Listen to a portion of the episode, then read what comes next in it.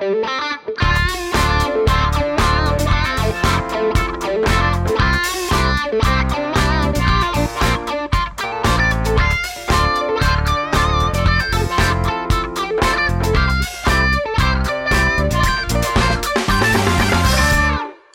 and welcome back to Mainly Movies, the podcast where we mainly talk about movies. I'm DJ, and as always, I'm joined by my co host Aaron. How's it going, man? Pretty good, DJ. We have two movies to talk about, um, which is another first after our long hiatus. Um, I don't know. I'm I'm actually excited to talk about these movies. Yeah, I think we are trying to hit you know 2021 the ground running so uh, yeah yeah we are trying to be a little bit more active um, which is easy to do when there are quality films to talk about so i think the first one we're going to spend the bulk of our time talking about is wonder, wonder woman 1984 uh, just came out on christmas day both in theaters and hbo max it's been quite a while since you and i have been able to talk about a superhero movie and oh boy I am so excited to talk about it. I I really okay. So you've you've told me that you're excited to talk about it. This could go one of two directions. Okay. because well, honestly, I'd be more shocked. Uh, this is mostly just based off of the online feedback I've seen, mm-hmm. because there was a pretty harsh blowback on this movie. I feel like this is probably the first movie since maybe even the start of quarantine that like a large number of people all saw basically at the same time. Mm-hmm. Um, so it seems like there's been kind of a consensus forming around it, and I'm very curious whether you strongly agree with or strongly disagree with the internet's consensus on this movie. Um, I guess just to give context, it, to make sure we're both looking at like the right or, or the same corners of the internet it seems to be largely extremely negative, right? Yes, yes, okay. yes, yes. I don't have my own corner of the internet that's like, you know what, Wonder Woman 84 was the best movie I've seen this year. You never know. Uh, you really never know, so I had to check. Um, I think the internet's being a little harsh because so Grace and I we watched this after we got home from visiting family. It was a long day of traveling. We like just chucked our bags at the door, said we'll unpack later. Popped like two bowls of popcorn, just sat down, and we were thoroughly entertained. Part of the reason we were thoroughly entertained is because we kind of just roasted the movie the whole time. But that being said, I don't like I don't think this is the worst thing in the world. I, I don't know. It feels like the clamoring of the internet has built this up to be like much worse than I think uh, it actually is. I think it's just more dumb than anything. And that's fine. And I think that's kind of why I really wanted to talk about it with you because I was like, there's a lot of things here we can make fun of, but I don't think it's like the worst or anything. Um, okay, good. I think I think we're going to end up being pretty much in agreement on this because so I I also we my family all sat down and watched Wonder Woman over Christmas break um, on HBO Max. I don't even know if my dad knew that he had an HBO Max account. I certainly did because I use it all the time. Yeah. Um, but honestly, like, so I feel like with Tenet, the last movie we discussed, mm-hmm. a big portion that was missing from that was the theater experience of like you needed to see that on a large scale and like have the music pounding, even if it obscured half of the dialogue. Like Christopher Nolan makes his films definitely to be viewed in a theater, and I would normally say the same for superhero movies, just mm-hmm. because I think of them as such like large events. But uh, like you, I think I really found myself enjoying this movie purely just watching it with like family and like talking and laughing through it. Right. And like pointing out different things, which I don't know. I don't know if we would have done that as much at a theater. My family normally goes to the theater on Christmas, but um, I don't know. It was just nice, kind of sitting around and having a movie, and like I, I don't know. You got Kristen Wiig showing up in her cheetah CGI, and it's like what? so yeah, I th- I think I I think I did have fun with this movie, and I found myself I don't know maybe more defending it than I thought I would, at least mentally. Mm-hmm. But it sounds like I won't have to defend it too much against you. No, no, I don't think so. Like I, I really had a good time. I, I, I think just because it is uh, the movie in the spotlight right now, it's a little easy to beat up on it because you know it's a DCEU movie and it's a superhero movie. But I had a fun time. There are a lot of dumb things, and I can't wait to go through it. Um, but yeah, it, I, and yes, DJ, it is a dumb movie. I don't want it to come across as like me thinking that it's like some work of art. Oh no, no, I don't. I don't think anyone is making that jump. yeah, just some of the main plot devices of this movie are just dumb. Truly baffling. Truly yes. baffling. yes. Oh man. Okay, so I don't I don't know how we want to attack this one. We can we can kind of go beat by beat, but I think we're just going to kind of get off on tangents of the ridiculous things that happened in this. I think we will, but I think every beat deserves a little just like a little acknowledgement because oh man, this movie is wild. Um, yeah. To set the scene though, I, I think you said this a while ago that you had like rewatched uh, 2017's Wonder Woman uh, somewhat recently and some of the sheen from the first time you saw it had kind of um, wiped away, and it probably wasn't as good of an experience, especially like the third act. And un- unfortunately, I'm right there with you. I-, I think the spectacle of seeing Wonder Woman on screen, like I-, I still think Wonder Woman as a whole is a very good movie, but I didn't enjoy it nearly as much in re-watches as I did that first time. Okay, yeah, and I'll still say I feel like I use Wonder Woman as kind of like a, a I don't know lead in to DC movie. Like I feel comfortable showing people Wonder Woman out of the DC extended universe of the past seven or eight years or whatever. Mm-hmm. Just because I feel like that's more safe. Like people, you get mostly what you expect. Yes, there's some dumb parts to it. Yes, the the final battle is just obnoxiously over CGI'd. Um, and it has its faults, but overall, I think that's one of the best things that DC has done since The Dark Knight. I mean, yeah, looking at the other movies in the DCEU, you probably won't show them Man of Steel because uh, I still like Man of Steel, but it, I understand that it has its faults. You're definitely yeah. not going to show him Batman v Superman or God help you, Suicide Squad. so And Justice League wouldn't make any sense unless you've seen all those other ones. It still kind of doesn't make sense if you have seen those other ones. Um, so I will say I like Aquaman. Same. Although once again, like I would say comparable in just like levels of ridiculousness and like the villain is Ocean Master and it's fun though. The backside, it's it's fun and stupid, and I feel like that might be what DC should angle to go for. Mm. Um, I'm curious. Yeah, I'm curious to see what the next couple moves from them look like. I think the James Gunn Suicide Squad, in my mind, seems like it's gonna work. Um, I don't see how it can't work. Like James Gunn is known at this point for like making ragtag groups of somewhat deplorables work on screen. Like that's his thing now. So yeah, yeah. So I, I don't know. I I don't think I leave Wonder Woman 1984 like with less hope for DC than I did before. I almost feel like they might be discovering like this new brand of kind of ridiculous over the top spectacle as opposed to like Zack Snyder dark grungy like serious like I miss my mom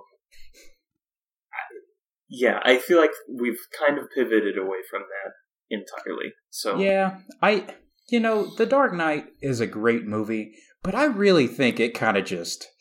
It, I feel like execs at DC looked at that as a template for other superhero movies, and they just shouldn't have. Like that, yeah. that works for a certain character, and even even The Dark Knight Rises is a, is a fairly weak superhero movie. So I don't know. I I I feel bad for DC because I understand how they were just like, oh well, this works. Let's just use the same formula everywhere, and that's the characters are so different. Like that's not going to work everywhere. Um, so we'll see what they have to do in the future. But are you ready to dig into Wonder Woman 1984? Yeah, let's do it. Oh boy. Okay, so we immediately start off on the island of Themyscira, uh, with uh, Baby Wonder Woman or Wonder Girl, I guess. And Good place to start. I'm glad that they went back to this because this was one of the best parts of the first movie too. I, see, I agree, but I don't understand why we're here. I think uh, that's why I was confused. Yeah, I feel like a lot of the decisions in this movie, I kind of zoomed out and was like, I, I almost understand big picture why they made the decision, but within the context of the movie, the decision makes no sense. Like I feel like I don't know the the little girl that plays young Diana. It was like a small star in the first movie, and right. I feel like they were like, we want to bring her back. There's really not a tie like back to Themyscira in this movie directly, so they just set up this whole first scene and basically ended it with a lesson that Diana kind of remembers at the end of the movie, although not significantly i didn't think. So it's it's the it's the weakest tie i think they could have possibly done. And it's baffling because i agree with you. I understand why they wanted to do this. I think it was a great way to start the first wonder woman and i understand why they wanted to do it here. I just it feels like that just should behoove them to give just some inkling of a narrative reason we are back here especially because they kind of shot themselves in the foot. I thought the whole point of like uh, Baby Wonder Woman in the first movie was that she couldn't like train and be awesome. She had to like hide in secret until she was a teenager. But here she's like being an Olympic athlete and everything's fine. Yeah. I just don't understand. It's very yeah, strange. They kind of they kind of went back on that. Yeah, there were a couple of things where it was like I don't know. The continuity was just a little strange. I agree with you there. But I I don't know. I think we were initially trying to figure out what was going on in this scene because they're in a coliseum, and it didn't really seem to be like a competition at first. They were all just kind of doing like parkour gymnastic, like I, I don't know, feats of strength and agility, and uh, just people flipping all over the place. It was entertaining. It was, but you know, it reminded me of like uh, Harry Potter and the Goblet of Fire. How um i think it's like the second challenge or whatever is underwater but they have like yes. this big stadium above and i was like no one can yes. see in the water this is stupid exactly. I, and grace and i looked at each other and were just like how can anyone be watching anything like no one knows well, what's happening this is this is before they all leave the stadium and go so i so they're they kind of like the competitors come out and they start charging forward go through a jungle gym and I saw something that the uh, the little girl ended up doing a lot of her own stunts for this. Because, oh, that's cool. I don't know. She just like looked better doing them than trying to have some like stunt performer try to be a twelve year old girl. Um, Fair enough. So I thought that was cool, but um, they like go through a jungle gym and then uh, at the end they like dive off this cliff on the edge of the stadium, and I'm like, where are they going? Um, but it turns out they're part of this like race. It's like a race competition, and it's like a triathlon. People are there to watch it, but they're all in the stadium, and the competitors are no longer in the stadium.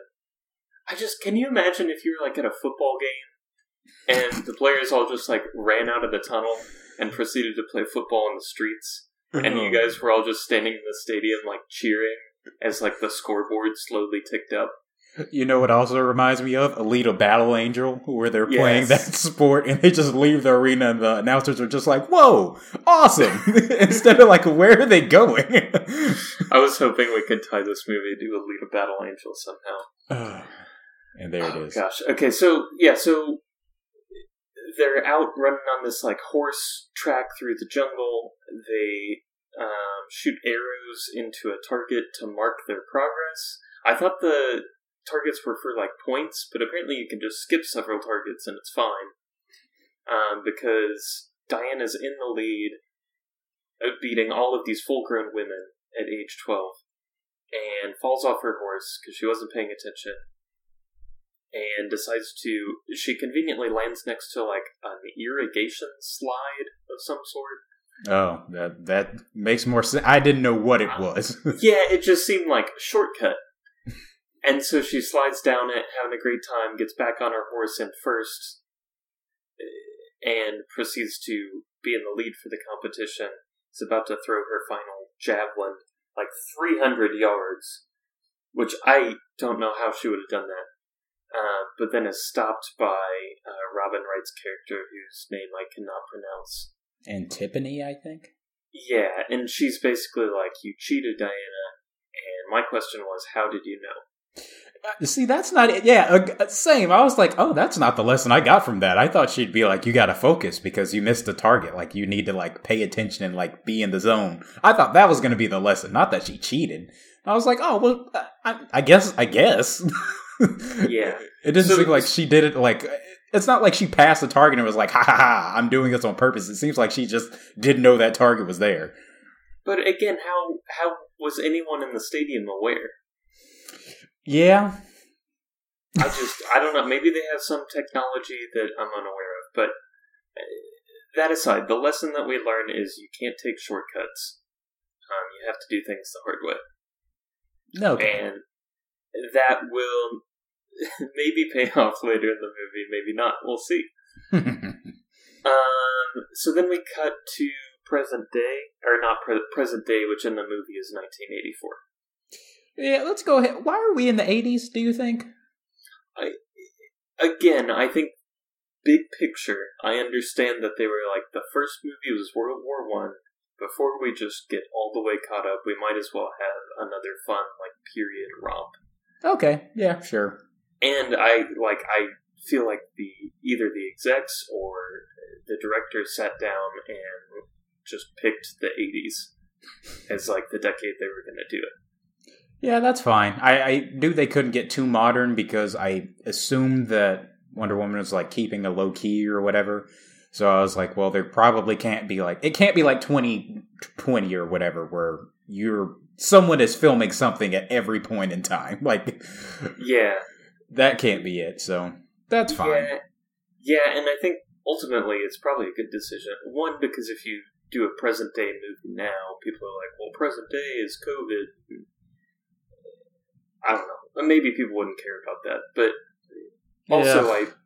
Yeah. I, I think it was a good decision to not immediately jump into like the current like problems of the Justice League because I'm gonna say most of the people that watched this movie did not watch Justice League or did not understand it. I, I think that's accurate. Category. I think that's accurate. so I understand not wanting to like get mired and all that, and I wonder if Patty Jenkins will shy away from actually getting involved in that.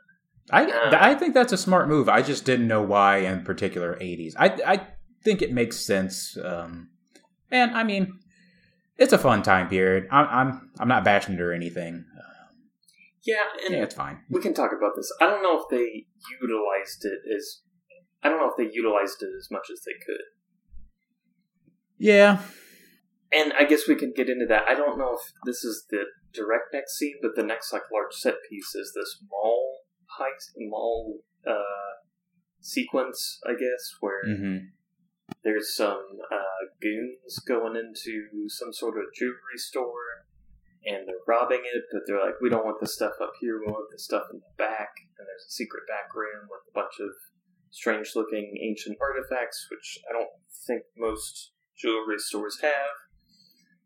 Um, well, you haven't seen the back room with the jewelry store here. I that's true. That's true. um, but as the thieves are trying to get away with their their loot, uh, Wonder Woman shows up and does a lot of lassoing. Um, she winks at a little girl. Um, okay, can we talk about the action in this movie? Okay, it's sure. gonna sound like I'm very negative on this movie. I promise I'm not. I had a great time watching it. I felt like the action in this movie was kind of just goofy sometimes. Yeah. And I mean that's fine, but I I loved how strong that it uh, that Wonder Woman felt in the first movie like I think like the pinnacle scene is like her like in no man's land like taking that gunfire like awesome like shows all of her strength and her leadership. Um one of the things that I loved about Man of Steel is that Superman is such a bigger than life, strong character. I love that like the punches that he threw, that he and Zod threw, like felt like they had weight to them. And it feels like we just like this is the complete opposite of that. Like there's just so much lassoing and swinging, and it's goofy in a way that isn't as fun, I guess. Um, yeah, I didn't hate it. I just I I, I wanted to see what they're going to do next, but one of the reasons that it's really hard to make a Superman film is that you want to keep things somewhat grounded, and this applies to Wonder Woman as well. You want to keep keep things somewhat grounded, but those characters are so powerful that their enemies, if they aren't as powerful, then it you have to come up with different ways for them to defeat the bad guy than just straight up punching them. Because if Diana wanted to, she could just punch these guys into oblivion, but that wouldn't be any fun. Which is why in Man of Steel, he's like fighting the other Kryptonians and like we get like some Dragon Ball Z level fighting. But here she's fighting humans for the majority of the movie, so you have to do different sort of action set pieces. But I think in the way that it's displayed, sometimes it kind of undermines the strength that the character has. Yeah, I I would agree with that. I I mean, it definitely doesn't look like she's trying in this first fight, if you want to call it that, in the mall. Um, but I do feel like the tone to the action just feels different than the other DC movies. Yeah. Um, one thing I kind of noticed was even like the score, which is still Hans Zimmer doing the score, but I feel like I don't know. There's that like Wonder Woman like riff that mm. came in in Batman versus Superman, and then was featured in when they're crossing No Man's Land and Wonder Woman. A little mm. guitar like oh yeah, that's like honestly I think is great and like gets me like ready for like some superhero beat 'em up scenes. Um, but they play it at a couple points in this movie, and it just felt kind of out of place. Like it didn't really match the action that was going on. Because it's supposed to be something bombastic when she's doing that. yeah, yeah, and I guess, I guess, yeah, I feel like the action never quite reached the levels of that song. Is, the action didn't deserve that riff. no, and like maybe that's not necessarily a bad thing, but it did feel different. Like Mm-hmm. I don't know. The action almost felt like it was more suited to the '80s. Of oh, just kind of like cheesy, and I wonder if any of that was intentional in any way. But maybe, especially like the mall, just kind of like I don't know. Something about the way she looked swinging on the lasso was just kind of like I don't know. It just felt like campy and cheesy and like I don't know. And then she like slides the girl into the giant teddy bear and like winks at her, like. Mm-hmm. Uh, yeah, and there's so many things you like. Why was she there? Why is she stopping this small crime? If like it doesn't affect her in any way at this point.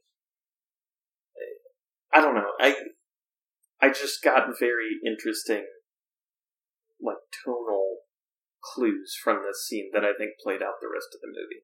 Yeah, for me, I think this is somewhat of a deep cut, but I think it's the difference between Legolas like sliding down on a shield and shooting arrows yes. at orcs in the Lord of the Rings. The difference between that and then him like jumping on falling bricks in the last movie of the Hobbit series of the Hobbit trilogy, and just being like, okay, no, you know, yeah, it's like yeah. there, there is a tonal shift that kind of makes the rejection of physics not as enjoyable. yeah.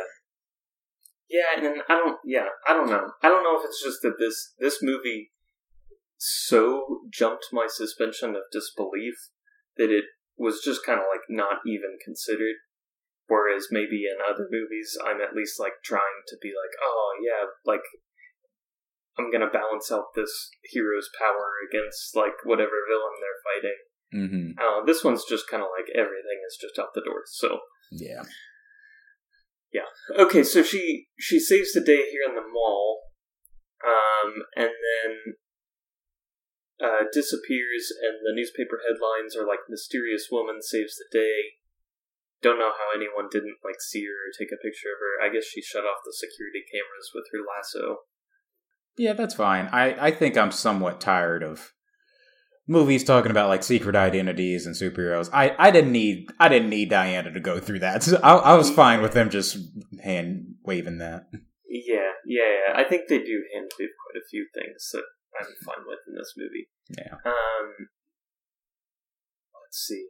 So I think this is when we get introduced to Kristen Wiig's character.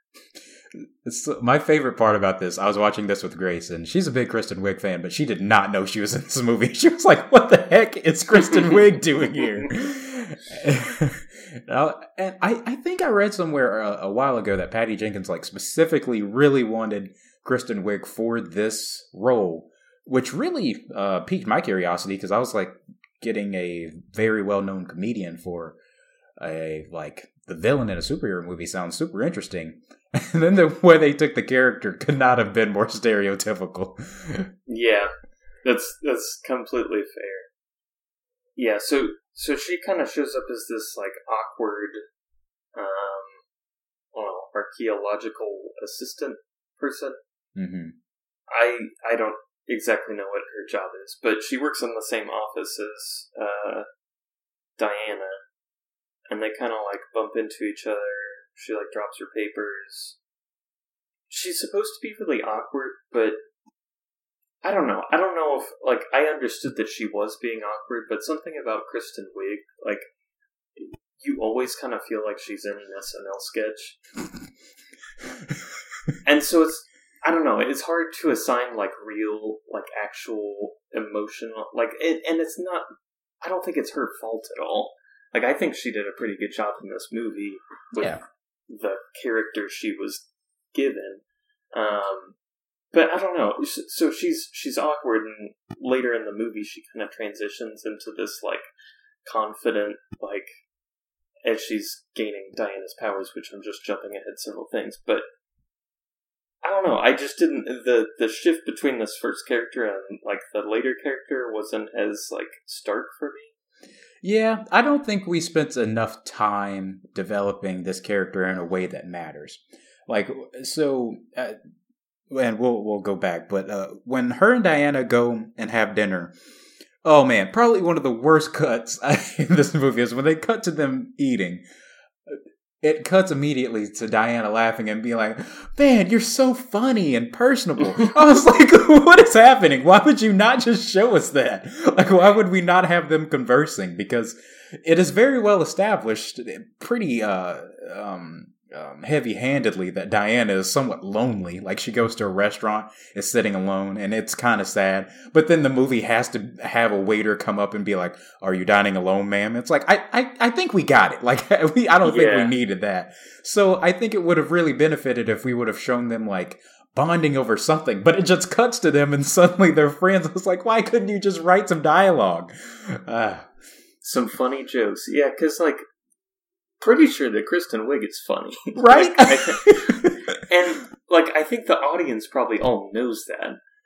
So yeah, even if you do a few scenes, like I think the point's going to get across. Like she's a funny, personable character. Like underneath all the awkwardness, I feel like they had a harder time showing the awkwardness. Um, yeah, yeah. I I had forgotten about that that dinner scene. That was kind of an awkward scene of like we're friends now it made me feel like Gal Gadot and Kristen Wiig didn't get along or something.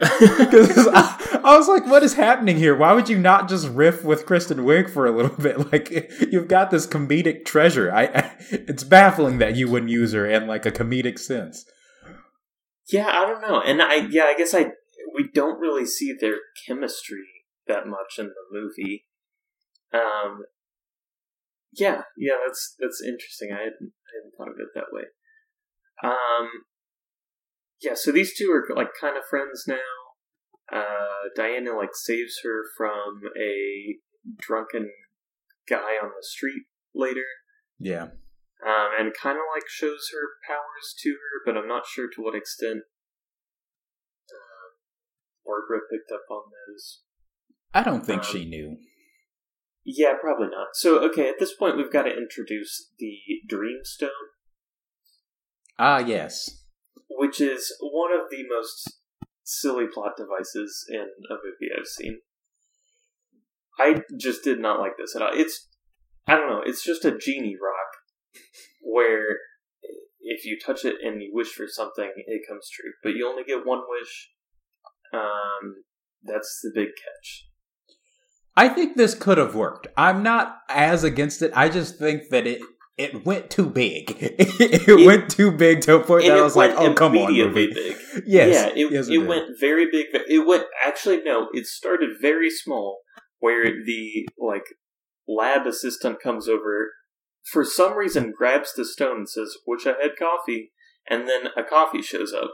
I, I actually like that scene a lot because I think it was a nice like the like we're not going to be fooled. We know that this is real. Like we're in a world with Wonder Woman. We know magic exists. That's fine.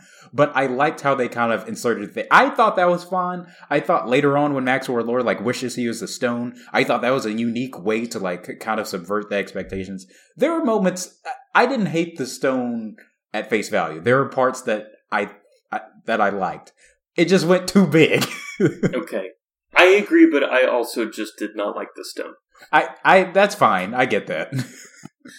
I just, yeah, I, I don't know. There's, there's some things in this movie where I feel like I don't know they, and this is honestly a problem of a lot of superhero sequels is they, they put all the chips on the board first, and then they find a way to connect them all. Mm. And I feel like it, I don't know. To me, this movie started with like we're going to do Wonder Woman 1984. It's going to be in this period. And then it was like, okay, Patty Jenkins really wants Kristen Wiig as the cheetah, so we're going to get her in there somehow. And then it was like, well, that can't be the main conflict, so we got to get this other villain, insert Pedro Pascal. And then it's like, how are these all connected? And we write this thing. I, I just feel like this Dreamstone was one of the last, like, connecting things of the plot. I don't think they started with, like, let's make a movie about the Dreamstone story. Hmm. Yeah, I don't know. I that that's interesting. I, I see where you're coming from, and I, I don't get me wrong. I don't think it was executed the best, but there are moments that I appreciated the take on it. Um, okay, uh, and the other thing I'll say is I think it I think it served as a way for them to um, insert Chris Pine into this movie. This and is we're gonna we're gonna get to this very shortly. Yeah, I'll hold. My, okay, I'll I'll be quiet then.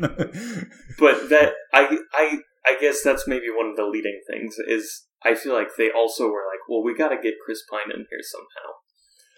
And yeah, oh man, now that you're saying it like this, it really does feel like they just wrote from the wrong place.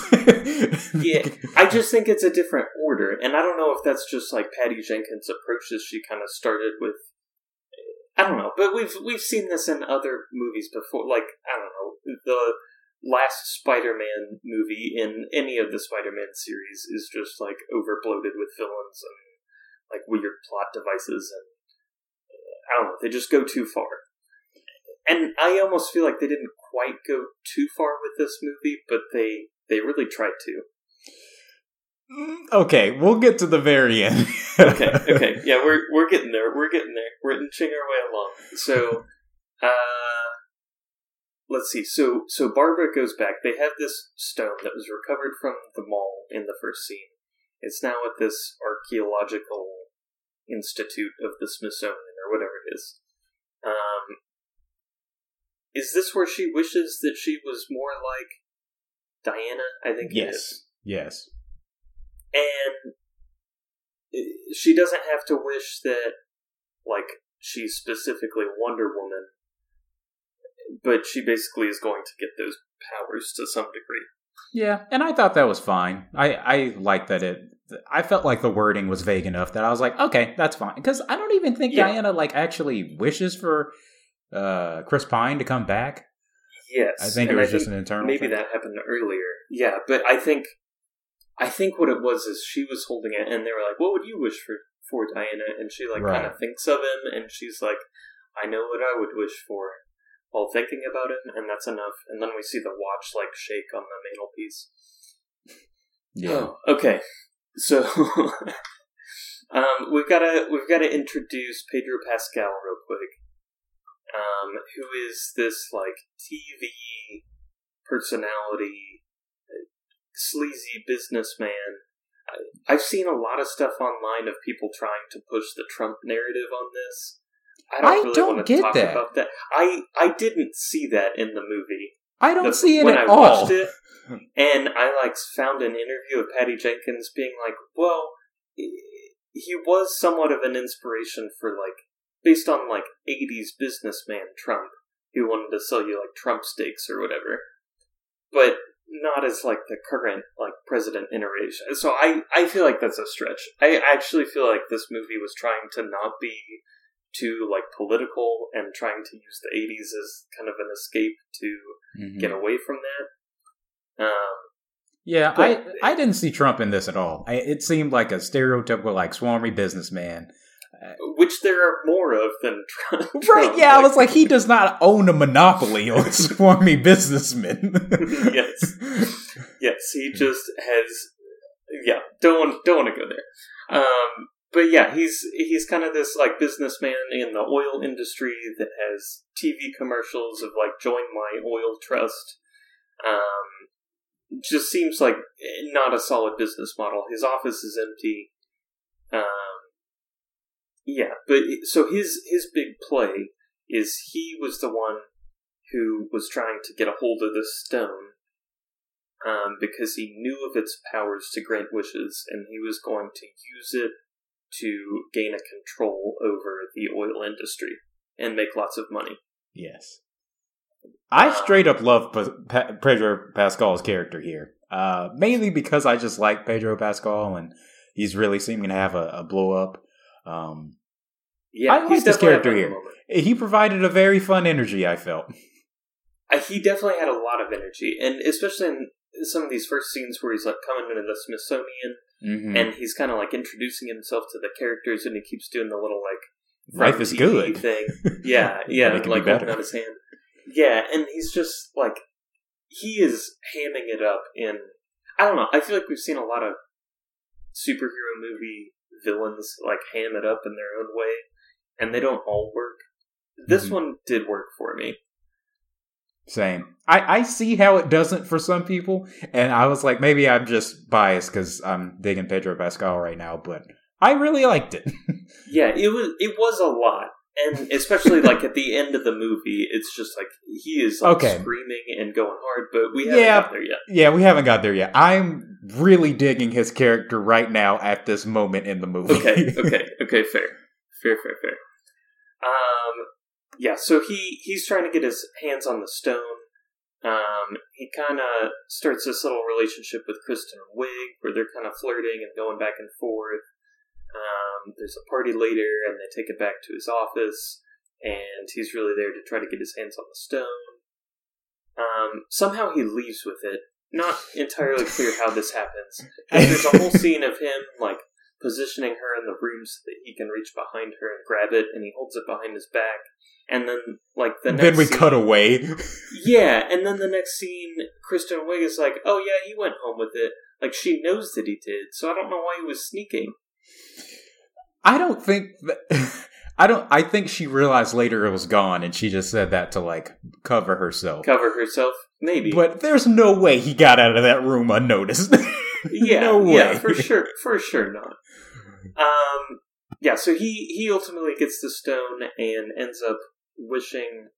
Well, he does a lot of wishing, but he initially wishes. He basically wishes to be the genie, right? Yeah, which yeah, I thought I thought that was smart to just do immediately. Usually, I mean, if we're talking about like Aladdin, that was like the result at the very end. Yeah, so. that's like the big reveal. But he's just like, I wish to be the genie. Basically, he wishes yeah, to be. Yeah, which surprised me. I was stone. like, oh, okay, cool. yes, and so now he is able to grant wishes to anyone who touches him. Yes. Um. Okay, so we've we've taken care of him. We've got to introduce Chris Pine now. So, Wonder Woman's wish was that her true love, Steve Trevor, um, would still be with her. And the way that the movie decides to do this is truly the worst decision from a filmmaking perspective. So that I this, have witnessed in quite a while. And this is this is where how we talked to, at the beginning about like having people in the room to talk with. This was perfect for this moment. Absolutely. So uh, Diana's at this party um, that Pedro Pascal is throwing because he's donated to the museum or whatever. And she's kind of walking around, and I was kind of like, she couldn't possibly just walk around at this party without having anyone talk to her, just because she's like Gal Gadot.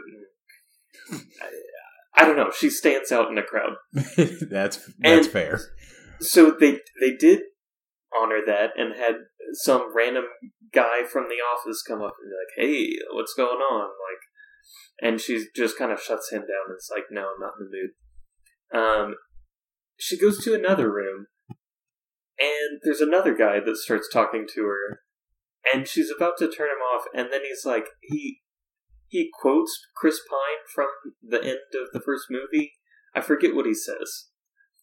Um, but it's some quote that like Diana remembers him saying from the first movie, and she's like, "Steve," and we do this slow pan around his face because it's just some random guy. We do this slow pan behind her head, and when he, we come around the other side, his face is now Chris Pine.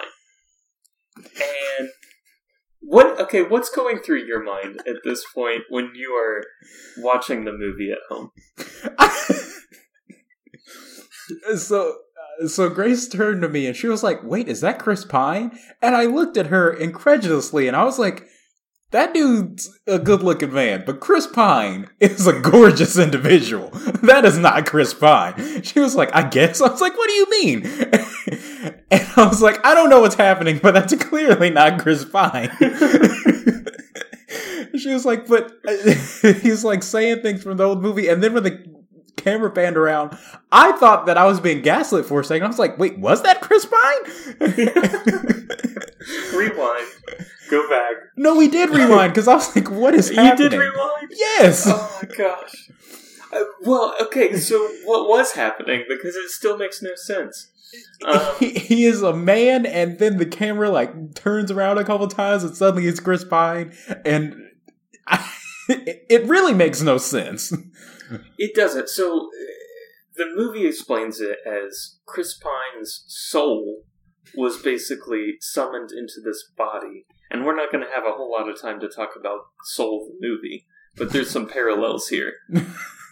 um, so he entered the body of this random man, and he's now just like inhabiting this random guy's body. And so I'm not clear. Does so do you think that Diana sees him as Chris Pine? Because she kind of says something like, "Oh, I, I see you, Steve," or something like that. Where it's like I don't know if like in her mind she's just kind of like auto correcting his face to look more like him, or if it's literally just the movie being like, just so you guys don't confuse get confused, and so that you get to enjoy the delights that are Chris Pine. We're just gonna show him this way to reconcile it in my head, I was like, I just have to, I, I am just going to say for me that she sees Chris Pine for simplicity. Now, the much simpler thing would have just been he appears. I cannot yeah, fathom why they chose to reincarnate him in a person's body. So many questions. We've already established that there's like magic in the world and that there's a rock that's granting wishes. Mm-hmm. So I don't know why we have to like try to do this weird like reincarnation in another like person's body. And like what was the point of showing the watch shaking? Like I guess if we were really stupid and didn't understand that Chris Pine was no, coming back. no, but did the watch have anything to do with him returning? No, no. That was simply for the, the, audience to be like, if you didn't get it, huh? Huh? Even though all they I had almost, to do was wait 20 minutes. I almost would have rather seen some like Disney fairy tale like the watch rattles and then picks up off the on the shelf and like Chris Pine's body grows forth from the watch and he's like back anything would have been better than the spirit of Chris Pine inhabiting a person on Earth, like a, a person who has a life. yeah, yeah. Like what happened to that guy during the events of this movie? I don't know. I don't know. So strange. How did no one say that this is the wrong way to do this? Again, I I don't think that they focused on the methods. It was more they were like Chris Pine is going to be in this movie, Like, eh, write whatever you have to to get him in there. But wouldn't it have been simpler to be like, yeah, he just appears? That is the simplest cut and dry way. I guess. I guess. I don't know. I don't know. Oh, it's baffling. Hilarious, yeah, yeah, but baffling. Yeah, this was this was definitely one of the strangest things in the movie. Um, yeah, so now Chris Pine's back, and we're just gonna watch him as Chris Pine from now on, and that is the guy that he actually looks like. Um, and the the Chris Pine scenes were fun. Like it was fun having him in this movie. He comes in and he's like confused because he's from the twenties and it's now the 80s mm-hmm. and he tries on little outfits. Which is nice goes, because like Gal Gadot did that in the first movie, like changing to different th- uh, um, outfits and stuff. So it's fun to like get the reversal on it. I everybody adores Chris Pine. I understand why they wanted him here. Yeah. The way they went about it is just yes. upsetting. Yes, we are in complete agreement there. Um, yeah. So yeah, he he's kind of like suited up to go out in the world. I really like they like walk past like a break dancer and he gets all like defensive because he thinks they're like attacking him or something. Mm-hmm. I, Chris Pine's acting is great. He goes to the uh, Air and Space Museum because they're in DC. Yeah, and he's just like, I don't know, can't believe it, can't believe astronauts and all the airplanes and things. Yeah, this it, it was just really fun. It's it's fun having him there, even though he absolutely shouldn't be. he absolutely should not be there. And if he appears in another Wonder Woman movie, I don't know what I'll do. Probably nothing. See, that's the sad part. Like, they have to know that they cannot have him back for the third one, which is a shame because I love their chemistry and I think it works. Yeah, uh, and they they know it works. That's why he's here. Yeah. Um. Okay, so they're they're buddies now. They're back together again. Um. You've got Pedro Pascal starting to grant wishes of people in the oil industry to get himself power. I actually don't remember the exact sequence of events here. I guess I could look through the plot, but is there anything kind of on this like rising action piece that you want to call out? Uh, I mean, besides the fact that uh, Pedro Pascal has a son, um, so Alistair. Yeah, so I thought the whole like the thing that the stone was going to take from him was his either the son, which I was like, no, that's very dark, very, very or, dark, yes, or like the relationship with his son. But then it starts to deteriorate his health, and I'm like, I guess he called for vitamins a couple times, but I don't see health being the thing he wants to be the most dear. Um, so it it took quite a bit of the movie for me to put together this like um, the stone grants a wish, but it also takes something away. And so for Pedro Pascal, he can he becomes the stone, but he's also losing his health. So he's on this like mad rampage to do as much as he can before he dies, I guess, or has the power taken away. Yeah. Um. For Diana, it's that she is losing her powers because she has brought Steve back to life, which I did not put together. I thought she was losing her powers because Barbara was taking them away from her. It is fuzzy, but it it takes a while for Wonder Woman to even Wonder Woman for a while. So by the time like she is like in Egypt, like I don't think anyone is thinking, "Oh, she's going to be weaker this time." Because it's been such a long time since we've seen her fight and she only fought like four goons in the mall. I was like, "Oh, maybe they're just getting the best of her." I don't know. Um so yeah. I, I think that is the next thing that happens is they go to investigate Maxwell Lord um, because they take they I won't say they take their sweet time, but they take a little bit of time just hanging out. Um, yeah, and I get that because we want Steve to have some fun scenes. Um, yeah, so they to get there, Max Lord has gone to Egypt to kind of like be at the center of like the oil business and get all these like oil lords um, to give him their wishes. Um, this is where uh, what's his name? Steve Trevor decides that they. Well, I guess Diane is the one that decides they should take a jet to get there. Yes, because Steve doesn't have a passport. which I thought was going to be like, oh, well, I guess he's inhabiting this other body, so he'll just use the other body's passport, which does not happen. So many like small hurdles.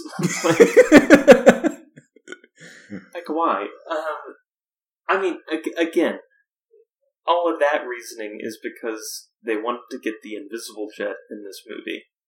Which I'm I'm fine with, honestly. I thought it was fun. Like I'm fine with the the end goal of like one of Wonder Woman's trademarks is the invisible jet. Right. Don't agree with any of the way they got there. No, no, no. I don't agree that Steve Trevor would be able to go through a lot of modern airplanes and be like the fighter jet and hop in and just be able to pilot it perfectly. I agree. I don't buy that. I agree, but I, I thought it was fun that we got the invisible jet. It was fun. Again, the result, sure. The means to get there, not so much. I don't understand the obscuring magic that Diana summons when she's just sitting there. Oh, yeah, you won't. I guess maybe that's how she makes her jet invisible in the comics anyway. Maybe. But she's just like, let me try something. And she kind of like puts her hands together and then suddenly they're invisible. She said she had been like working on it since like Themyscira is like obscured the same way. And I was like, have you been back to Themyscira? Which I guess she has because she got the armor. Yeah, um, sure, sure. Whatever. I don't agree. I don't agree that eh, your first time flying a fighter jet, you would be like, let's go fly directly through all these fireworks. It was a pretty scene, though. It, but it was the end result was great. I don't agree with the reasoning or the logic that got us to this point. But like, I yeah, it was fun just to see Diana and Steve like have a cute moment, like all the lights of them looking. at... I, DJ, I agree. I agree. It was, but it, it is was, super it dumb. yes, and like he's got his quote about like how great flying is, mm-hmm. which comes back later. Um, and we just get to see Steve Trevor just absorbing life and all that it is, which is great. Mm-hmm. So we fly to Egypt. Um, Max Lord's starting to just grant wishes left and right. Um, we can kind of fast forward to there's like a street chase with a bunch of tanks and armored cars, um, which is where we finally get some more action. Um, and we kind of see Diana's powers starting to fail. Like she can't quite just throw cars around the way she normally can. She kind of starts getting crushed between two cars, which is unusual. I think she, I don't know, gets hit by something at some point. Um, but it's clear that she's not like at her full abilities. Right. And it had uh, been some significant time in the movie since we had seen Wonder Woman, Wonder Woman. So I was excited for an action scene. Um, it feels so weird to me that we went to Egypt. Like I know he's an oil guy, but it felt so strange that we had to have this whole thing about them going to Egypt and coming back. And it was a it felt like a very brief trip too. Right. And I was like, that's not like a hop, skip, and a jump. Like, that's a journey. like, would a well, fighter jet even make it that far? Don't ask these questions, DJ, because you and I both know the answer to that question. um, okay, okay. So, so we have that scene where, I don't know, this is kind of just the testing of powers. Um, Diana's weakening. She saves some children in the end. kind of. of. Those kids are dead. Why were? How did they not hear like seven tanks coming down the street? I know that they needed a reason for Diana to stop pursuit. The kids, like, I mean, they had to have known. yeah, because it's not like they were in like a densely populated urban area. No, they were out in the middle of the desert there's one building in the desert on this one road, and in the one building live kids who like to play on the street. So she saves the kids, which is great. Yeah. Um, yeah, but now we know like uh, Max Lord is uh, still out there. He's still gaining wish powers. Um,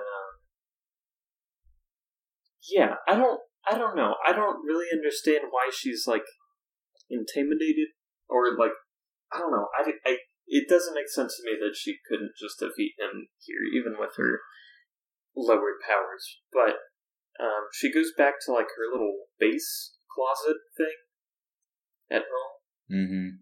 and we hear about this legendary armor that was used by some great Amazon warrior of the past. Was this armor here just for the poster? The poster, and also to get um, what's her name? Uh, oh gosh, gotta look it up. Lynda Carter into the movie because Lynda Carter played the original Wonder Woman in like a 1970s television series. You know what? That that's fun. I, I'm glad they're making that connection. I think that's nice. Again, in end result, sure, the means to get there of this legendary armor and making up some silly story about how there was some uh, Amazon warrior who like defeated people with these golden wings. Kind of silly. And honestly, I think the armor looks kind of silly, but it. I mean, when she like shrugs off the wings in the trailer, it's a cool moment. When she takes off the armor, it's cool. Oh gosh. Okay, so um, yeah, we're doing that. We've got uh, Barbara is getting more and more um, ferocious. we have this. I. I this movie is so heavy-handed at times. We have the scene of her like opening the fridge and it like comes off its hinges, but then to really re-emphasize how strong she's becoming, we go to the gym for some reason and she's like starts playing. Oh my gosh! It's like two minutes, but I was like, did we need this? Like, I think we understood she was getting stronger. I think this scene was to get Kristen Wiig to wear like a 1980s workout outfit, and just to get some of the like styles going. Okay. And I mean, it's not a long distraction, so it's fine. Yeah, yeah, yeah. That's fine. Um, our characters go to some like conspiracy theory guy that This has some scene is to wild. The, he has some connection to the Mayans. Yeah, because this is a- I- a, Mayan god I- or something? It, well, I think the stone was Mayan. Ah, and that led to their destruction. I yeah yeah, and then they're like, oh, civilizations keep disappearing because of the stone, and somehow they conclude that this is the god of lies, whose name is Dolos, according to the Wikipedia page. Which I was didn't- when they said that, I was like, are they about to throw Loki in like the, the god of mischief? well, so I thought that all the gods connected to her were going to be like Greek gods. Same, because she literally fought Ares last movie and Yeah. is uh, apparently like created by Zeus. Yeah, so I would have expected us to get a character from the game Hades that you and I are currently playing all the time. Right. But I don't know what Dolos is. The link on the Wikipedia page goes to some guy called the Duke of Deception. That's a DC Comics character Oh. from like way back when. Hmm. So it's some sort of tie to an actual comic character. Okay. I thought it was. But- yeah. Hmm. But I did not follow this at all, and it turns out to not be important to anything in the movie. Yeah. Um, so now that they know, somehow they piece together that like the stone's also taking something away, and so Wonder Woman discovers that she's the thing that she's losing is her powers, and she's going to have to renounce her wish in order to get them back, in order to defeat the villain. Yeah. So her and Steve fight about it because, of course, they do. Um, they are still unaware that Barbara has made a wish, which I thought was interesting. Yeah, because she's like with them, has a completely different style, and is like much stronger. I guess they have their own thing going on, though. Like, I guess Steve is just now living for the first time in like Yeah. years. So I, I can forgive it. Okay. Um. Okay. The next strange thing. So, so Max Lord decides to. Well, okay. So he has this scene with his son, right? Where he's trying to tell his son that he's like doing all these great things for him, and his son's like, "Dad, I just want to spend time with you." And he's like, "Oh, like wish for like something that's not that." right. And there's like a weird thing here where the son kind of like touches him and he says, I wish that what does he say? He says like, "I wish that you would be great" or something like that. Something like that, yeah. So then that increases Max's drive to become great. I think so. It's somewhat unclear. yeah, I wasn't really sure what happened here, but after this scene, he's kind of even more like rabid in his desire to grant wishes and to gain power. So um, he somehow ends up in front of the president. um, yeah, it, don't know how he got here. Same. Well, uh, so was it Reagan at the time? I forget. It would have been. Okay. But there's something here where he has somehow changed the president somehow. Right? What? There was some weird thing right when he goes into the president's office where I don't know, there's something weird like this is a president from like I don't know. My my brother was had some weird theory if it was a president from another dimension. And what is like, what are you talking about? just just ignore this part. Okay. Ignore this part. um, but I think I thought the president been... was just reacting to being like, "Oh, I had a meeting, but it suddenly got canceled, and now here you are," because that's how the that's, magic happened. That's probably. I didn't think he was happened. like replaced by a different president. What's so, happening over there? After after after again, one of the wonders of watching the movie with your family. After the movie, my brother starts going on some like five minute long rant about how the president was a president from like another dimension, and I did not follow any of it. I don't know so what he's talking about. This scene confused me greatly at that point. So I did like Google some things, and I saw something where Patty Jenkins said that they tried to go out of their way to make sure that people didn't think that it actually was Reagan, because then it just would have been some like political uh, political thing, like, yeah, thing, which I appreciated. Same. Um, because no matter how you did it, there were going to be people that were upset if you tried to do a real president. True. Um. Yeah, but the the president kind of gives over his power and makes Max the president, and gives him like presidential status, I guess. Well, then... I guess the the president wished for nukes to be like more intimidating, basically, to have more nukes closer to their enemies. Right. And the thing, the thing that the stone, which is Max, took away from him was his presidency. Which I don't know how that works. I don't know how like all the people of the government would just acknowledge him as the president. Magic. Uh, sure.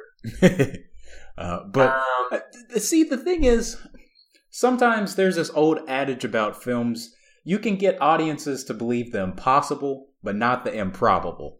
So I was fine with him like being having the powers of the president. What I wasn't fine with is him turning around and him seeing the very plot device he needs to reach everybody. It's like yes. it's like on a, a, a PowerPoint display or something. I was like, okay, yeah. come on. You didn't have to search for it. It's just in the room. Yeah, in the back of the room there are these like poster boards that show like a new satellite system and the president's like, yeah, it'll be able to touch everyone in the world.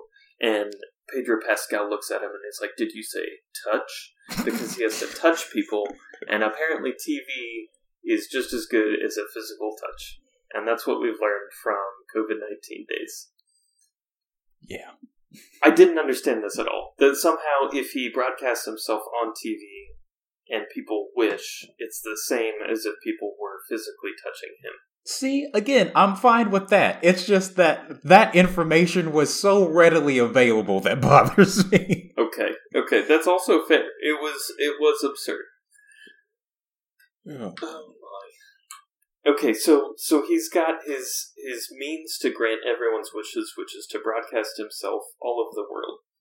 Um, and this is starting to set up for a final battle scene have we missed anything? I feel like we've missed things. I don't think so. I think we've been in this pretty oh, thoroughly. There's, there's, a there's a fight in the White House because oh right Diana right. Diana and Steve have come and they're trying to like fight the guards without killing anyone. And Steve then, goes to grab a sword and Diana gets mad at him. yeah, and then Steve handcuffs himself to Max so that he can't like get away or grant other people's wishes. I heard mm-hmm. someone ask why didn't Steve just touch him and wish that he wasn't the stone anymore. I'll let you puzzle over that. yeah, I've got nothing for you. um, Barbara shows up to defend Max because if, she has learned that if Max loses his powers, if they destroy the stone, then she will lose her newfound confidence in powers. Um, and she likes it, so she doesn't want to get rid of it. So she's willing to like break into the White House to defend him. Seems kind of crazy. Yeah. But there's a little there's a little fight scene, and it is pretty clear that she is stronger than Wonder Woman at this point, which is troubling. Um, they've got kind of a long shot of Wonder Woman just like slumped in a heap on the ground with like a bullet graze on her shoulder, and she is not looking great. Yeah, I I wish I would have bought the whole uh, Kristen Wiig losing her humanity thing more because I think that could have worked. Yeah, but so that's what they they are going with is that in order to gain her powers, Barbara is the thing she's losing is her humanity. But yeah, I don't I don't know. I I agree. I don't think they really earned that. Yeah, I was like, I see why you're saying this, and I see you wanting me to buy in. I'm just not yeah. there yet. yeah. Um. Okay, so so Diana retreats. She goes and gets her her golden Asteria armor. Oh she... no! Hold on. so this is when she has to say goodbye to Steve. Oh, she does. because there's chaos in the streets for some reason. I guess because of the wishes people have been uh, getting yeah. randomly. So. Yeah she says goodbye to Steve. It's very sad because I do like them together. It is sad. Um, and then she like starts to run through the streets and whips her lasso so incredibly far into like a building and then just takes off in the sky and then she flies around for a bit um, yeah she learns how to fly and I thought she was like flying to somewhere. But then she flies home to get the armor. I was like, hold on. you were flying for a good like 15 minutes. I thought you were going somewhere. She's flying for fun. This is a recreational fly. I also couldn't tell if she was actually flying or falling with style. That's true. That's true. Because, yeah.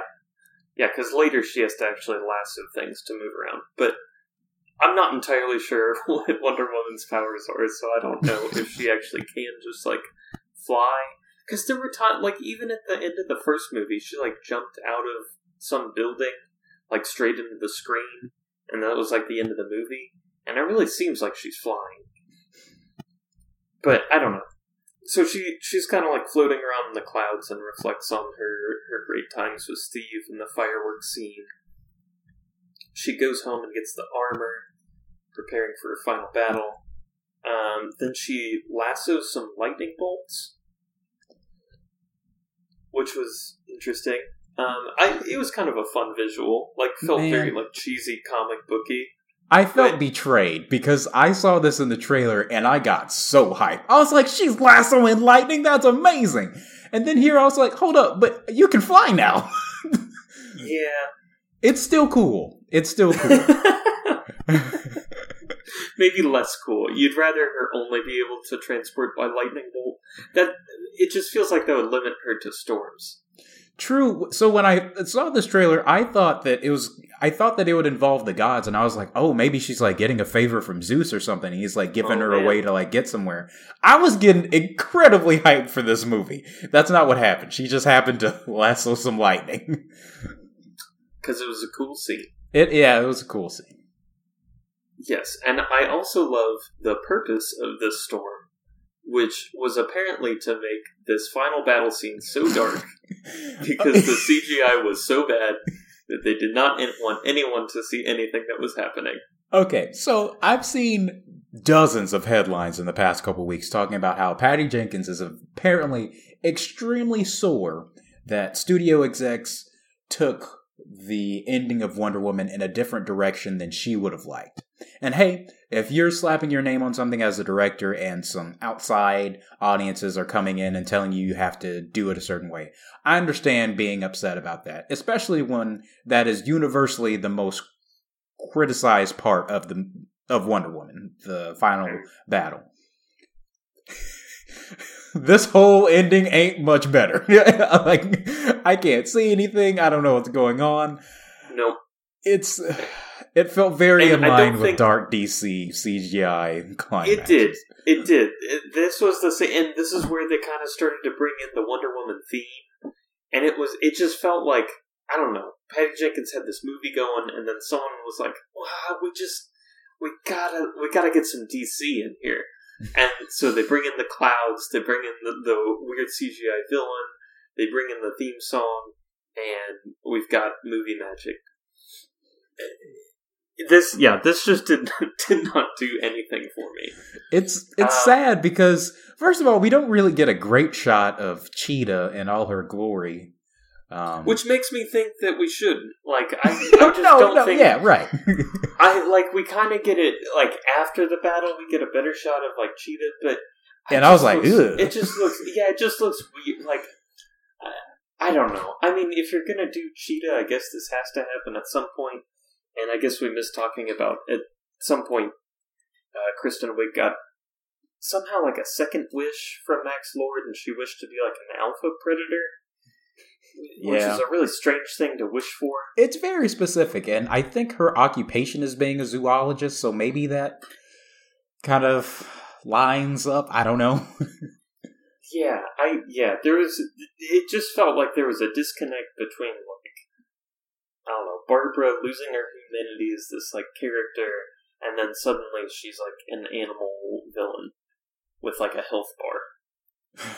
well, I guess that's how she entirely lost her humanity. Um, oh man, this indestructible armor that immediately crumbles. Yeah, the, so the armor the armor doesn't do much. It falls apart. There's like five minutes of just we're inside the armor watching it get battered from the outside. Um, but luckily they're near power lines. Um, and DJ, this movie touches on both of our professions. um, Cheetah starts swinging around on a power line, which I don't think would work quite that well. No. Um, so there's some sort of like weird swinging around, and I don't know. Diana comes out and kicks her off, and they fall in the water and they're wrestling, and then the power line falls in the water and electrocutes uh, Cheetah. But not Diana. Wasn't but she in the water? I thought she like jumped out at the last minute. Maybe she was in the water, but she's like somehow immune to it. I I don't know. None of this battle made any sense. The thing I want to know though is like, is this was this more studio interference or was this the original design? yeah, I don't I don't know. I don't know if it really matters. Like I I just I don't know. This has been such a problem with so many superhero movies is we get to the final few minutes of the movie, the lights dim, we have some crazy battle that we can see only bits and pieces of. Our hero comes out on top and we're supposed to just accept it. I don't know. I'm trying to think of the last like boss battle at the end of the movie that I was like, oh yeah, that was like one of my favorite parts of the movie. I'm sure um, there is some. I'm just struggling to think of any. Yeah, and I I do think it's a tough needle to thread, right? Because it is a superhero movie, and I think at least a small part of everyone going into this movie wants to be like, I want to see the hero punch somebody. like, I think that yeah. that is inherent. And it's easiest to do that with like CGI dummies and stuff, but I, I, I think it's a tough job. I don't think this does it. yeah, I I do see what you're saying now. I feel like this movie, more than most, feels like Patty Jenkins was trying to avoid that and just kind of the movie kind of gets dragged into it. Like it just doesn't feel like where the story was going. Mm-hmm. And then suddenly it's like it's boss battle time. Um, so I don't know. I don't know if she deserves credit for that or what. Um, I saw something where she was like, "I hope people like realize that that like this movie's different because there's we don't like kill a villain at the end of it. Like most movies, you have to like kill the villain. Like no one dies. Like the villains are kind of like healed at the end of this, which is interesting, and we'll talk about Max Lord's ending here. But I don't know. I feel like she was trying to do something different, but this this scene just brought it back to like the same old thing we've been complaining about with DC movies forever. Right. That that's why I'm just like curious, like how this came to be, because it seems yeah. like Patty Jenkins definitely like is aware of like the missteps that DC gets into. So I, I feel for her if it was like complete studio interference on the first one. I was just like, but did they do that again? but like you're saying, yeah. I think that more of her focus is on Maxwell Lord and how his character wa- wraps up, which I'm sorry, but it's pretty lame. like I, I, get that yeah. we don't want that we want something. It feels like it's trying to be more nuanced, and I just I don't think they really sell the relationship between him and his son enough for me to be like, okay, I I, I see that happening. Um, okay, yeah, that's fair. Yeah, so just to kind of kind of cover it, we've Diana battled past Cheetah to get to the recording studio where Max is broadcasting himself to the world, telling everyone to just like reach out and wish for whatever. So all these crazy wishes are coming true. He goes and like stands in some projector beam, uh, which I'm not sure what it's doing. Uh, he's just like getting the like power of the wishes more directly somehow. Mm-hmm so I'm not entirely sure what's happening here, and I'm not entirely sure what his like plan was. That like if he grants everyone's wishes, then he's free or something. I think that he was like taking their life force or something. I think that's what the movie was trying to interpret is the more wishes he grants, the more he's able to like adjust his own life force since he was deteriorating deteriorating. Because I, I can't think of any other reason he would be doing this. yeah yeah, it, it was just kind of a strange set of stakes. Um, so he's like, I guess, absorbing the life force from the satellite beam, and uh, Wonder Woman can't like get to him. She tries to like lasso him. It's too windy. But that doesn't. It's too. Yeah, it is very windy. That's true. Wonder Woman's greatest nemesis, the wind. Um, so she couldn't lasso Max, but she manages to use her lasso on the beam. Right? Unclear. It cuts away, and Un- all of a sudden, the lasso was on Max Lord's ankle.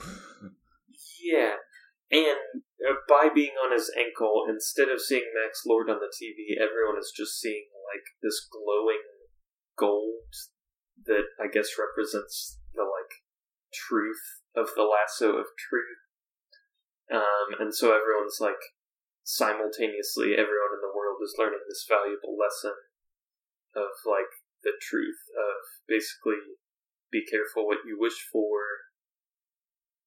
Like the thing that you think you want is not actually good for the world.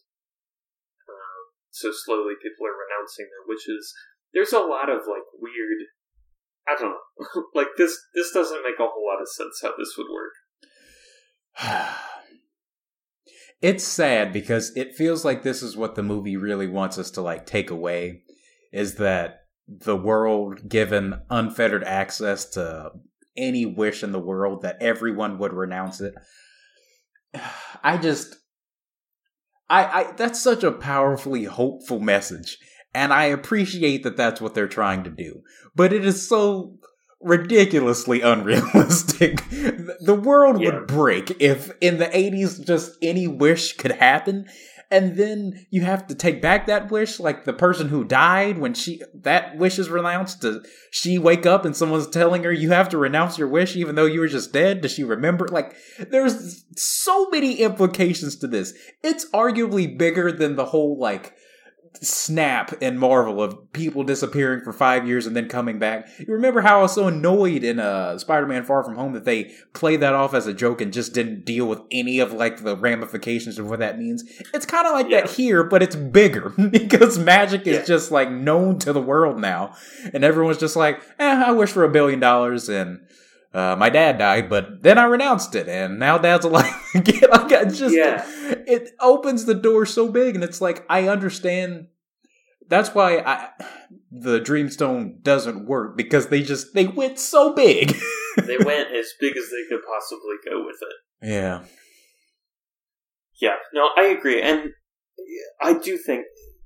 Again, I've said this a bunch of times. I feel like they're they're big picture, like the themes of this movie. I actually really liked. I liked. I don't know. It felt like there was maybe more thought put into like. I don't know, more of a thematic lesson to be learned rather than just like we've defeated the villain once again we're victorious mm-hmm. and maybe the main character has some like underlying like personal issues they've got to deal with like they tried to go a different direction with that but i feel like they started out with that and then wrote in the plot to get there and what they ended up with was just kind of a mess so I feel like the means in order to achieve the final goal just didn't didn't really click. Ended up just feeling kind of ridiculous, incredibly over the top, and yeah, definitely went beyond suspending disbelief. Hmm. Another.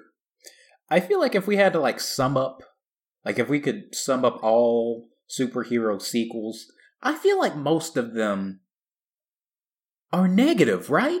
Like I feel like there are some bright spots like Spider-Man 2 and X2. But I feel like most of the time we're getting like an Iron Man 2 or a Thor the Dark World. Yeah. Yeah, the second sequels do suffer. I think that's a pretty widely accepted trend. Um, I guess I'm not sure why that is.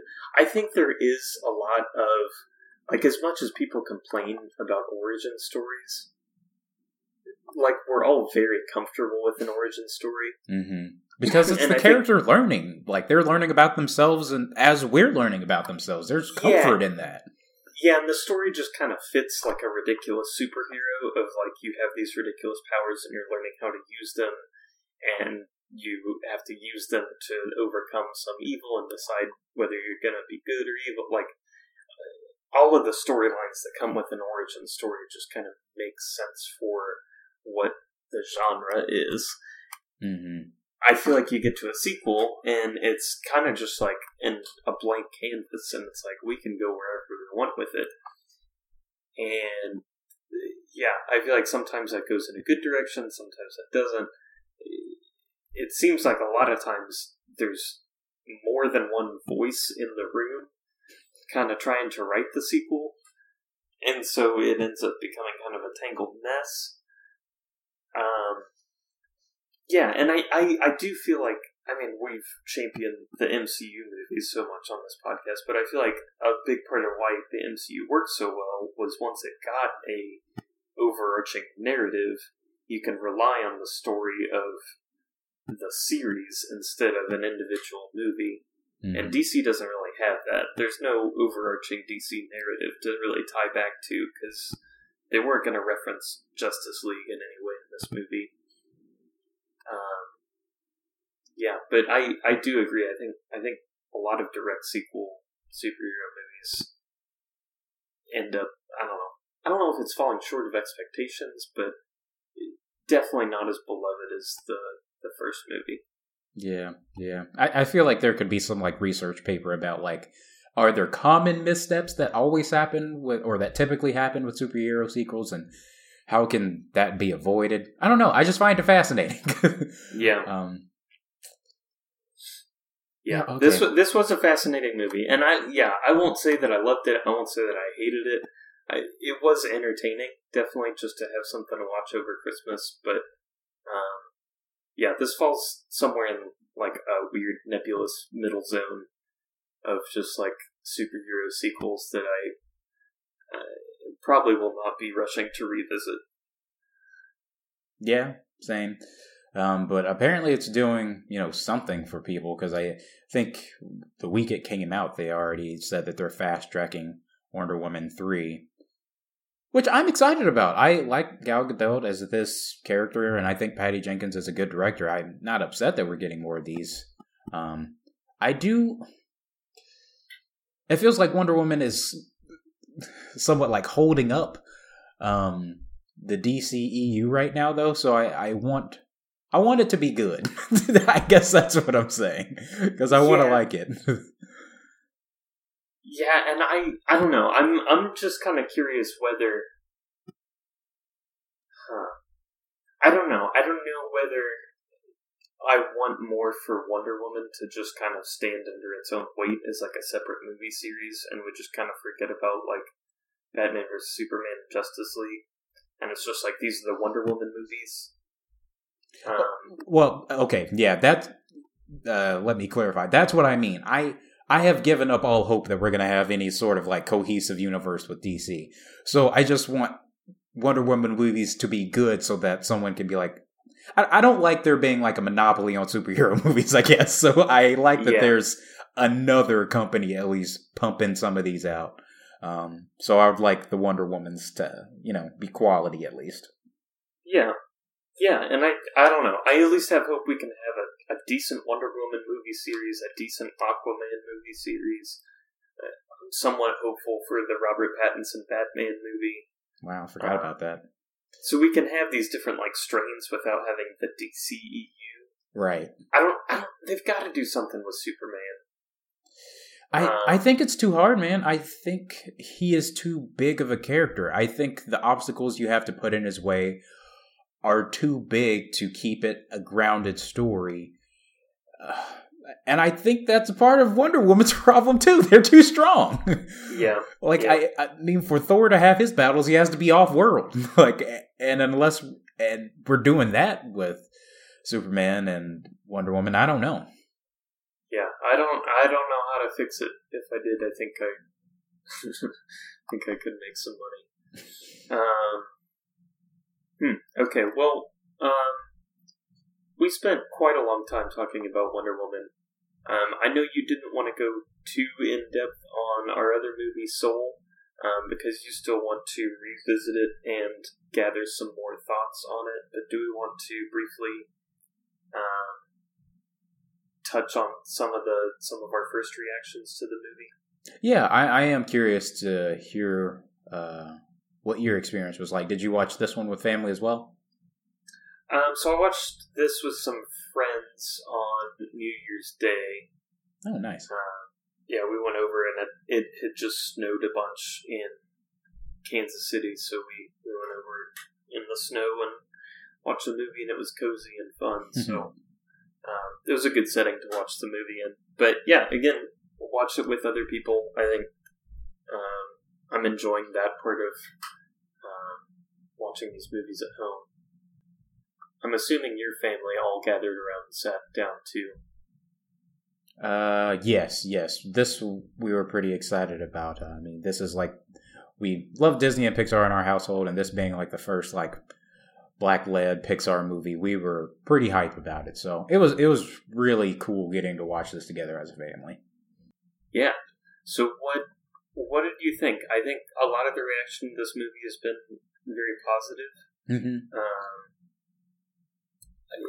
I, think my initial assumptions were that this was like a, I don't know, different version kind of of Inside Out. It's Pete Docter, the same director and writer of Inside Out, and I think that's largely true. I think it it is very similar to Inside Out, just in how it's exploring the methods it uses to explore some themes while being a different story with different messages and different characters and all that. But I don't know. What what did you think of the movie? Uh, I mean, first impressions, I really liked it, but I think there's some sort of friction that bothered me because I did have this um, pretty high on a pedestal as far as expectations go, and I feel like I need to watch it again because I think there are things that are very special about this movie that I may not have gotten throughout a first watch. So I want to reserve final like feelings there. But first impressions, I really liked it. I want to save room to bring that up to love it. And I do think that it is easily comparable to Inside Out, but I think it also shares a lot of thematic elements that Up has. And I think that's the portion of the movie that's really hitting it for me. Just those theories of what it means to you know go what it means to go about your day-to-day life and what that means in the grand scheme of things. And i always find that like a fascinating concept to think about. Um, so I, I want to watch it again. I want to give this the opportunity to I, I want to watch it with a more critical eye i suppose. Yeah interesting. I i do feel like this movie more than probably any other pixar movie felt like it was made for adults. Like it's just a very adult movie with adult themes, and it's kind of I don't know. I kind of had a hard time picturing like little kids loving this movie and wanting to watch it over and over again. Um, but I don't I don't think that's a bad thing by any uh, means. I think this movie will hold up very well to like critical analysis and might be like an Oscar contender even. Mm-hmm. Um, but it did it did just feel a little different than a lot of Pixar movies I've seen because it's it was very I don't know thoughtful and made you analyze things in a more in depth way than some Pixar movies do. Right, and I think other Pixar movies have aspects of that, but I think this leans into it more than we've seen in the past, which I think is why I maybe wasn't in the best mindset going into it. Because, you know, I, I do expect uh, Pixar movies, especially Pete Docter movies, to have me think and challenge me in, in interesting ways. It just went farther than I thought it would, so I want to be kind of in the right mindset when I watch it again. That's fair. Yeah. No, I I thought it was a really good movie, and I'm I'm excited to have a more in depth discussion about it. Um, do you think this is your favorite movie of the year? I, who knows? I have not gone to make a list or anything. Um, it could be. I don't know. I'll reserve judgment for that. But speaking of which, uh, if we're moving off so you have curated a top 10 list, and I would love to hear it because uh, if people have been keeping up, they will know that I am woefully behind in movie watching. But uh, you're fairly caught up, so I'm curious what stuck with you this year. Yeah, I feel like somehow I've seen enough movies in 2020 to like feel like I got a good picture of what it had to offer, which wasn't a whole lot. But um, are you planning on going back and watching 2020 movies you've missed to try to like fill out the year? Like, are there are there things you are just like dying to watch and haven't had time to, or is it just kind of like nothing has really piqued your interest enough? I think everything I'm. I think there are some that I'm keeping in like a list on my phone that'll be like, if I get bored one weekend, I have like a couple hours, I will watch a movie occasionally until I'm caught up. But I'm not really keeping it as like a to do list. Got to get these watched now, just because I feel like most of the conversation is past. yeah. At least for some yeah. days.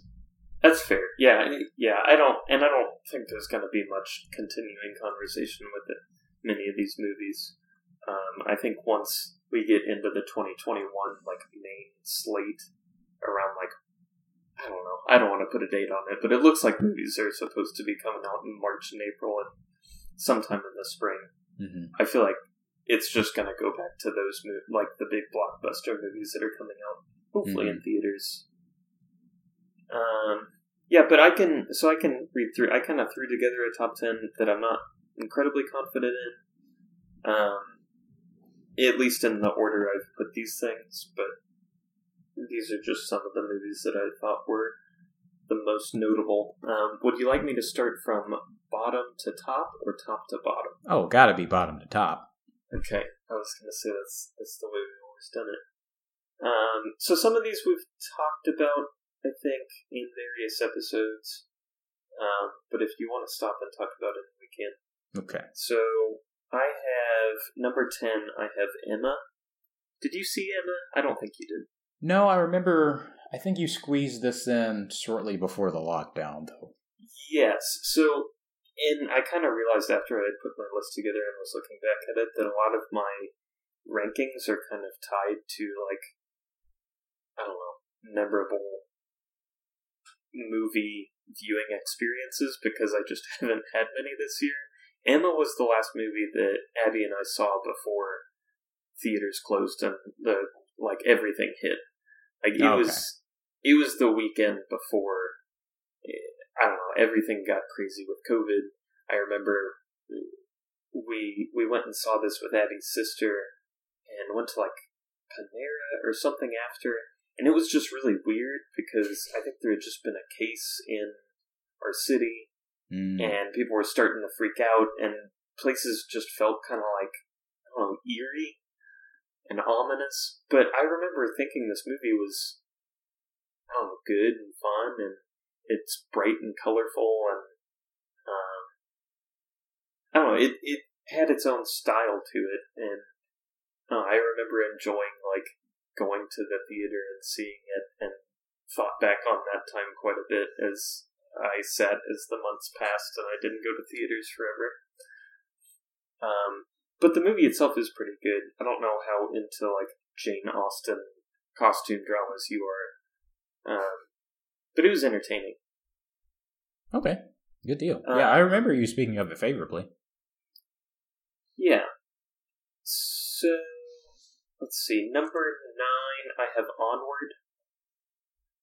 I don't think Onward's going to be my favorite Pixar movie at all, but um, it was it was a good time. It was fun and made you smile, and it had a heartfelt moment at the end. And I remember sitting around watching it with friends because it was like the first like thing that came out on streaming after COVID did. Um, yeah, so I I feel like Onward gets like a soft smile from me, yeah. but it's definitely like not top tier Pixar by any stretch. Yeah, I if memory serves, I don't think it made it very far in our Pixar tournament earlier in the summer. Yeah. No, I I don't know. I wor- I'm worried that I'm probably going to forget most of this movie if I haven't already. Um, yeah. Number eight, I have Wonder Woman 1984. Hey, there we go. I don't know if this is a better like quality movie than Onward, but it felt so good to just watch a superhero movie again. Mm-hmm. Mm-hmm. And it was just fun sitting around and joking about it, and I, I don't know, I enjoyed discussing it with with people and on the podcast. So, um, yeah, we've already we've already talked about that.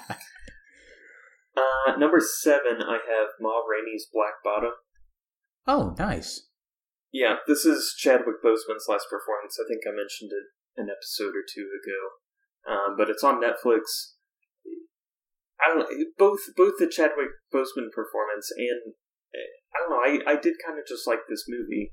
It, it, felt very small and contained, and kind of allowed the actors to, uh, I don't know, perform uh, mm-hmm. in a way that some other things don't. Um, and it just felt like people were enjoying, Being in the movie and being a part of this. And I, Chadwick is definitely like the center of it and brings a lot of gravity to it. But I do think it's a really good movie, so I would encourage you to watch it at some point. Yeah, I was supposed to over the break. Uh, I was supposed to watch it with my family, but we came in like a day later, and I think we were supposed to, so they watched it without me. oh no! I know. Did you hear? Did they talk about it at all? Do you know what they thought of it? They really liked it. Yeah. Yeah, it's it's good. They said it reminded them very much of Fences that came out a couple years ago. I was okay. I I wasn't sure if you had seen Fences, but it it does feel quite a bit like that. Both are from plays, and they both feel like plays that have been mm. turned into movies, which is kind of a weird feeling. Um, but if you can kind of like accept that that's what it is, and it's not trying to be like I don't know a regular movie, quote unquote. yeah. I think you can kind of just enjoy it. I almost feel like watching Hamilton it kind of makes that better because we're kind of considering that to be a movie, mm-hmm. and it's a little higher up on my list. But um, that is actually just a recording of a musical, so um, I feel like it makes watching a play script that has been turned into a movie a little easier. Okay. Cool. Um, number five, I have Invisible Man. I think you really enjoyed this one too. I did. It was a big surprise for me because it's not a uh, genre we're usually digging.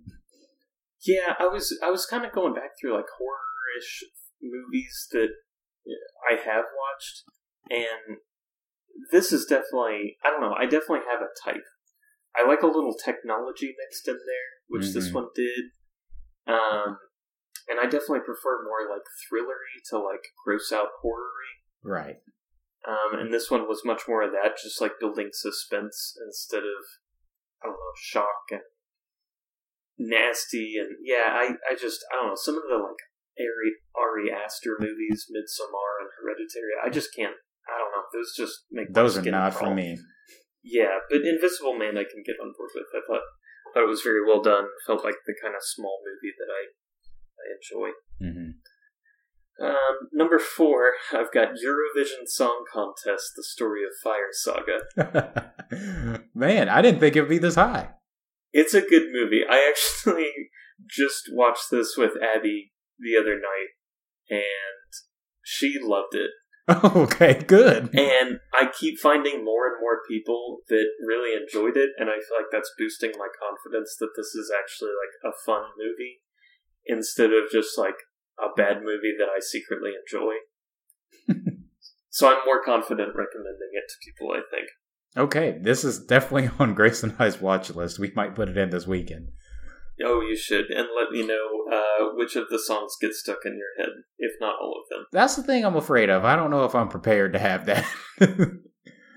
it's a whole world. Eurovision is just like this whole thing that you kind of have to discover.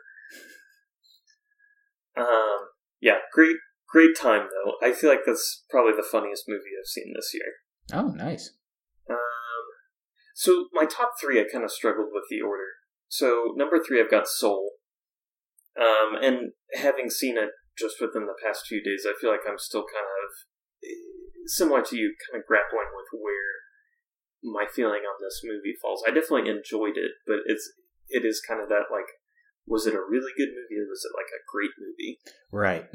um, and I don't know. I, I think there are definitely some things I really enjoyed about it, and I don't know. I don't know. So I, I think I probably need more time on this one to see where it ultimately falls. But okay. I have it at number three right now. I'm glad to hear you say that because I, I was like, am I being silly? But I really didn't feel prepared to talk about it, and I guess it worked out since we spent so long talking about Wonder Woman. But yeah, uh, yeah, it's it's a lot. I wasn't sure we would have that much to say, but oh man, Wonder Woman 1984.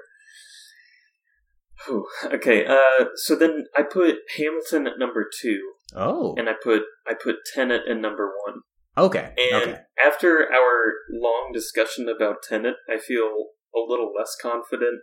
I'm um, so sorry. and it is a no. I think it's fully founded, and like I had already kind of compared Tenet to the other Christopher Nolan movies, and I think it's definitely like mid tier. And I feel kind of silly like putting it as my best movie of the year, but I think a lot of this is framed by like actually going to a theater in the middle of the pandemic, kind of risking it and going out there and seeing it and having that experience. And I don't know, it just it it felt so good to be seeing a movie I had been looking forward to so much in a theater. Mm-hmm. Um, so I think that's a big piece of it. I enjoyed kind of trying to work through the the puzzle of it, even if it doesn't all make sense. Um, and and I do think I'm agreeing more and more that it's like more convoluted than it has any right to be. Um, but as far as like an entertainment product, I think I think Tenet is definitely up there for me this year. And I also felt kind of weird putting Hamilton as my number one because it's I don't know, it's not really a movie. It's a recording of a Broadway musical. So it seems kind of strange to have that as my favorite movie of the year. Yeah, I know exactly what you mean. yeah, but I mean, Hamilton was great, and I, I enjoyed watching that so much. Um, and feeling like I was like finally a part of like a discussion that happy, happened like four years ago. Right. It still blows my mind that like Hamilton came out in like 2015. It's like, what were we doing in 2015? We hadn't even like graduated college yet. it was like, uh, but the world was being taken to storm by this. Yeah. Um, yeah. Uh, I have not made a list, but Hamilton is far up there for me as well. Like when we went to go visit my family at one point, we were kind of just chilling while uh, my little two and a half year old niece she was taking a nap. So us adults were just kind of hanging out. My sister put on Hamilton, and before you knew it, we were all just watching because it's Hamilton. yeah, yeah. I feel like you can do that. I I don't feel like I've quite gone as deep as some people. Like I forget where it was, but like one of the Hamilton songs came on, and like three people just started like word for word singing the song, and I was like, whoa. Like I, I'm not that deep yet. Like I don't know all the lyrics to all of these songs that are like, I don't know. I'm That's... not quite there with it, but I, I yeah. do really enjoy it. Mm-hmm. Yeah, I'm excited to. I wonder if we'll get more kind of like Broadway plays taken or put to screen. I don't know if they'd have the same effect as Hamilton has, just because yeah, Hamilton just, is so massive. I don't think, yeah, I don't think there's been a Broadway musical that's had the like cultural. I mean, I think it could have been similar when like the Lion King like Broadway mm. musical came out. If they had put that on a streaming service, but like obviously that's so old that well, it would have been like a VHS tape or something. yeah. Um, I don't know. I I am excited, and I can tell Abby is definitely excited for In the Heights, which is Lin Manuel's basically other musical that he's made into an actual movie. Um, that's supposed to come out hopefully this summer. Yeah, we'll see about that one. Yeah. Do you have reservations? I, do, and I don't know why. I saw the trailer and I was like, okay. I mean, okay. I'm going to see it, and I'll probably enjoy it and eat my words. I'm just, mm, we'll see. Yeah, I'm. I'm starting to get hopeful that at some point things will be like firmed up enough to where we can have an actual discussion about like summer movies that are supposed to come out and get excited for them. But it's still a little too early to do that. It sure is, because I went to work today and heard some horrific stories about people going different places uh, during the oh, holiday man. break. That's um, that's very true. Yeah, it brought me down to earth real quick. but uh, yeah, we'll see. Yeah, well, that's that's my uh, top ten for 2020. Um, it's been a weird year, but we've got a little hope for the future. Um, any ideas as to what we'll be talking about next? Uh, we might try and double back and you know really dig into Soul. Um, is there anything else that's coming out recently? I know in theaters, uh, Promising Young Woman came out, and that's one I had my eye on earlier in the year. So I might try and um, see if I can find a smaller show timing of that if that's not coming to video on demand because I am very curious about that because it's got Bo Burnham in it and I haven't seen him in anything in a while. Um, yeah, I'm I'm interested in that. There's also the Tom Hanks Western News of the World. Um, that seems very much like a dead movie. Yeah, I mm, I don't know if I can venture out for that. yeah, yeah, maybe might not be worth the trip. You kind of gotta be a little more careful. Much different than the old movie past days where if you look at a movie, you might end up going to see it. It's like, oh yeah, I could probably do this. Yeah, um, I saw so many crappy movies then. Um, um, I don't, I don't know if there's a whole lot that's scheduled to come out in January. Um, there's an Anthony Mackie Android movie on Netflix that's coming out. Um, and then in February we'll get a couple like of the Oscar type contenders um, coming out in theaters. But I think most stuff is kind of holding off for March. It seems like. Okay. Okay. So let's be tentative, just as the movie releases right now are tentative, because you know who knows. yeah, I think that's a good plan. Um, but we will be back with another episode. Um, in the future at some point. I don't think we'll be off too long. Yeah, yeah. So, you, dear listener, if there's a movie in particular you know you are excited about that might be coming to streaming or smaller theaters near you, feel free to let us know by shooting us an email at mainlymoviespod at gmail.com. Uh, we're going to do our best to try and see the movies we are interested in as safely as possible. Um, let us know what you thought of Soul or Wonder Woman 1984 if you happen to watch either of those over the break. Um, yeah. Okay. Small side note I'm looking at this list of movies coming out. It appears that we're going to get a small deluge of like movies set during quarantine. I don't know if I want that. I don't. I don't either. I feel like I heard some maybe on another podcast a discussion of like should movies take into account like COVID and like should background characters be wearing masks in I don't.